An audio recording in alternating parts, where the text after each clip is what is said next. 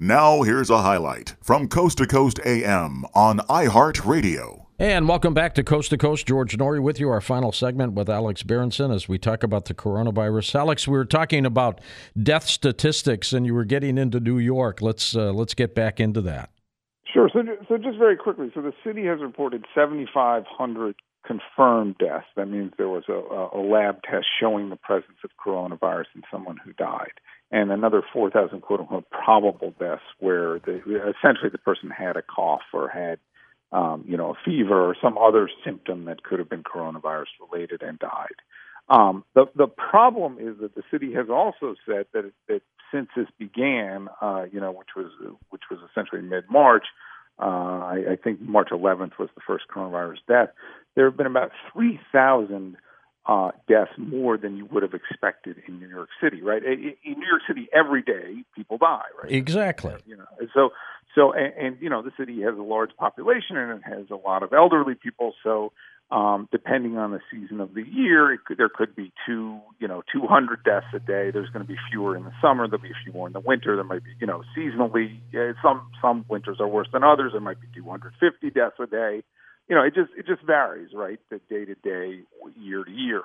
In any case, uh, the city health commissioner said that the city had seen 3,000 additional deaths, but there have been 11,500 deaths attributed to coronavirus. So, so it's it's pretty hard to look at that and not realize that um, you know, some of these people must have died with rather than of the coronavirus. In other they were, you know, they were extremely uh, elderly and they had underlying conditions, and uh, you know, they became infected because the infection spread very rapidly in the city in the last month, uh, and they died, and they, you know, and they would have died anyway. And and and then there's going to be another group of people who are who are quite sick who the coronavirus probably pushed over the edge, right? So, so I have, you know, the, the, the classic example, I have, you know, congestive heart failure, I have end stage renal disease, I have, you know, I'm on dialysis, I'm, I'm, I'm very sick, and, uh, you know, and I'm going to die. I'm going to die this year at some point, but who knows when? And then I get the coronavirus, and it does lead me to die,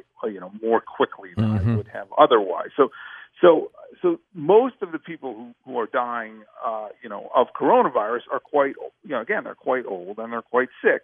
And I think there's a legitimate argument around whether those deaths should be classified as coronavirus deaths or as deaths from the underlying condition. And people have this argument about the flu too. There was actually a very good article um, from Canada, from the CBC in 2012 about flu death estimates raising this very point. So this is not a new debate. You know, this debate of uh, you know, uh, when people are quite sick and you know a virus pushes them over the edge, what the correct classification is. It's it's very clear that for coronavirus, we're gonna we're gonna classify as many deaths as possible as coronavirus deaths as coronavirus related, and that's fine. Like that, that as long as it's disclosed that's a that's an okay way to do it. But people should be aware of what's going on, and they should be aware that the all-cause mortality numbers in New York don't quite line up with the top line uh, coronavirus numbers. And and what about the hysteria, Alex? I was in a supermarket a couple days ago, and I don't wear the mask. I just don't, and uh, a lot of people do. And if yeah. they want to, that's their prerogative. There's a lady coming down the aisle with her cart wearing a mask, and I'm sure. walking down the aisle with a little basket without a mask. You would think the Grim Reaper was approaching her. She turned around and like ran with her cart to get away from me because I didn't have a mask on. So, people are terrified of this, and they have no idea what the risks actually are. This is again, this is the stuff that I that I want to focus on. They have no idea what the risks actually are to them, and they have no idea what the transmission vectors actually are. Okay, it is it is incredibly clear now. We have data from Germany and China, and you know we have months of of, of epidemiology on this. Most day, most and Italy, we have most transmission of this virus occurs in, really three ways. One, in the home. Okay, it, it's this is not measles. It's not you know it's not like if I sneeze from across the room, you're going to get this. There has to be some generally prolonged contact. Right. Not, you know, not not days, but but there's got to be some prolonged contact. So So the first way is in the home. And by the way, this is an argument that that, that you know, sort of goes against lockdowns because if if if if a lot of transmission is happening in the home, you're stuck in there. That's right, and you may actually make things worse rather than better in the short run. Okay. The second primary mode of transmission appears to be public transportation, which is another reason why New York City has gotten hit so badly. Mm-hmm. So if you're on a subway and you're on the subway for an hour with somebody who has this, you know, there, there's a, there's a good chance that it's going to jump around to other people in that subway car. Okay, and the third primary way is uh, what's called nosocomially, which is essentially in hospitals and, and nursing homes. It's right. in medical settings, and again, that makes sense because because you know these are the, the, the, the doctors essentially the doctors and the nurses and the staff can be a vector of transmission or nursing homes that may not be that unfortunately that clean that can be a vector of transmission. So so those are the three main ways.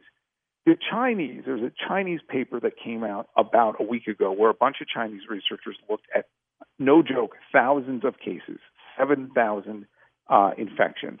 And they found that two two of the 7,000 had occurred through outdoor transmission. And when they looked at clusters, they looked at yeah, I know it's incredible. They, they looked at 300 clusters totaling about 1,200 people. None of those clusters were outdoor. Most of them were in the home. Most of the rest were in public transportation. And even if you looked at stores and offices and uh, and restaurants, it was relatively low. This spreads in the home and it spreads on public transportation. And so, what we've done, I mean, you can argue a little bit about restaurants and, and bars and stores, but what we've done by denying people the chance to be outside and denying people the chance to, you know, children the chance to play is just insane. It's insane. And it's doubly insane because kids are not at risk. It really, it really upsets me. Uh, and I wonder how many of us have the flu virus in us, but our immune system has kept it where it doesn't even fester. Is that conceivable? I, mean, I, you know, see, that's the kind of thing I don't know. Okay, and and so that that's the kind of stuff I try not to guess at because what what I'm more interested in is is is the coronavirus, right? And, you know, look uh, again, it's quite clear the flu. Uh, you know, tens of millions of Americans get it every year. In Italy, by the way, you know, which has been quite badly hit by the coronavirus, Italy actually tends to get very badly hit by the flu. On, That's right. on an annual basis. And in and in 2016, 2017, the best estimates are that 25,000 people at a minimum died of uh, influenza. And if you look at what they call influenza-like illnesses in Italy, 45,000 died, which would be the equivalent of about a quarter million people in the U.S. and and is about where the coronavirus numbers are likely to come in for Italy. So and by and that's a bad number, okay, but we didn't blow up the world economy when that happened. I want to spend some time talking about your book, Tell Your Children, in the last uh, 10 minutes we've got remaining here, Alex. But before we get into that, what would be your best wish with this coronavirus situation in this country right now? That, people would understand who's really at risk and that they would stop hiding their children away and, and, and ideally that we'd open the schools pretty soon. Because uh, one of the other terrible things about this is you know, this puts a lot of stress on families, right? The oh my God, disruption yeah. and just just physically the fact that people are on top of each other all the time, and children are being hurt. In some cases, you know, they, and I don't want to exaggerate it, but there is some evidence that child abuse is rising, and even that you know fatal child abuse is rising. Suicides are going up. Texas has been talking about this. Suicide, domestic violence, child abuse. It's all going the wrong way. So, so so the number one thing I would say to people is understand your risk, and if you have children, your child's risk. Please understand that and let your kids get some air and play with their friends. If you don't want them to play inside with their friends, okay. I mean, it's kind of crazy, but okay. But let people have play dates outside. You're just hurting your children. What about the the 18 uh, year olds who are going to graduate from high school, and they may not get that diploma because schools have been closed? Uh, they've been denied. They've been denied. And they were going to go to college oh, in September. God. What happened? What? I what? Mean, look, listen, if this is still going on in September, there will be riots in the streets. Okay, it, no, no already, question. Look what happened in Michigan just yesterday. You know. That's right. That's right. It's been a matter of weeks, and and especially if people start to understand what the numbers really are. All right, tell your children the truth about marijuana, mental illness, and violence. How did this come about? So, so you know, it, this is actually in many ways it's very interesting because to tell your children, my wife is a psychiatrist. She's a forensic psychiatrist, so she deals with the criminally mentally ill. Oh my God! And, and, and over a period of years, she was telling me, you know, uh, this person was high as a kite when they had, you know, committed this terrible crime, and th- you know, this person you know, descended into schizophrenia and, you know, or severe bipolar disorder after years of smoking cannabis. And I honestly didn't believe her because, like most, you know, people who went to Yale and worked for the New York Times, I quote unquote knew that marijuana was safe, even though I didn't really, you know, use it. And the, you know, and a, the handful of times in my life when I had used it, I didn't particularly like it, but whatever, I didn't care. So, so she eventually convinced me to start looking at what the medical data actually said. The data published in really good peer reviewed journals like the Lancet or the British Medical Journal or the Journal of the American Medical Association. And the data is unequivocal. Cannabis is a real risk factor for severe mental illness, especially schizophrenia. It and it unquestionably causes short-term psychotic episodes. Uh, you know, frequently. Uh, so, so uh, so, and listen, uh, you know, this this is frequent enough that users will joke about it, right? If you if you oh, get sure. really high and you wind up in your closet for uh, uh, for uh, the night because you're afraid your friends, you know, are gonna are gonna steal all your money or whatever it is, you you've had a minor psychotic episode. You know, it's not it's not that's not the kind that lands you in the emergency room, but a step beyond that will land you in the emergency. That's right, and you could do so, something to yourself. That's right, or to somebody else. So, right. so, so here's the thing. So I wrote this book. It came out last January. It's you know, Tell Your Children, and and I was a reporter for the Times for ten years. And the book is, uh, in terms of its analysis of the data, it's it's airtight. Okay, I've I've presented it to you know psychiatry uh, groups in you know on multiple continents.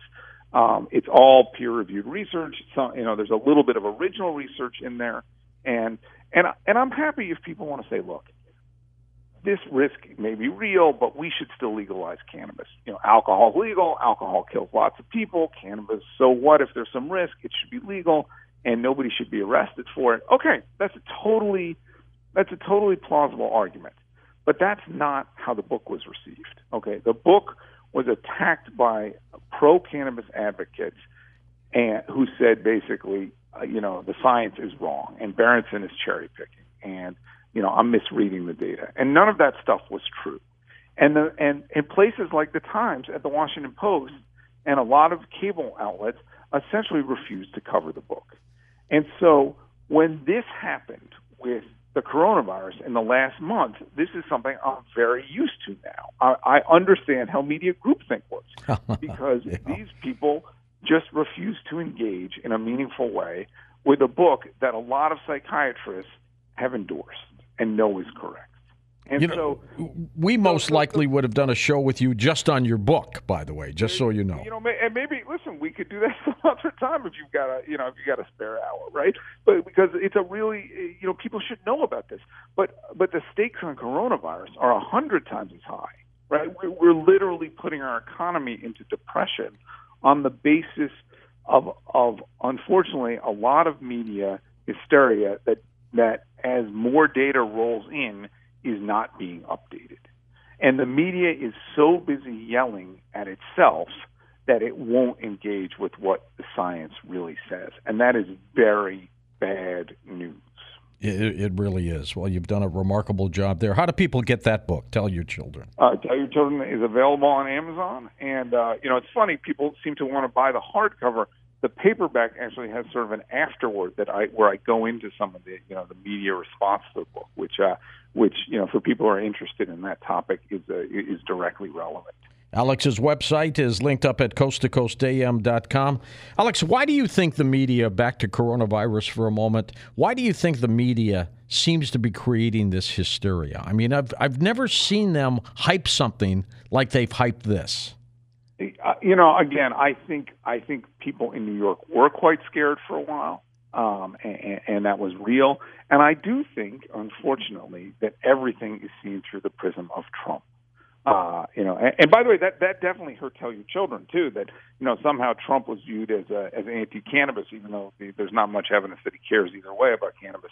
And so, so when the when when the fact that the that, that Trump is the president and the response in in February was inadequate led people to you know to fight with him, literally to fight with him. People like Jim Acosta at the at the uh, you know, at CNN yep, or yep. Maggie Haberman at the Times. People people will just will just attack him, and he and he is smart in that he knows that's actually good for his brand. I think, and so he baits them, and it becomes about him rather than about the reality of the data.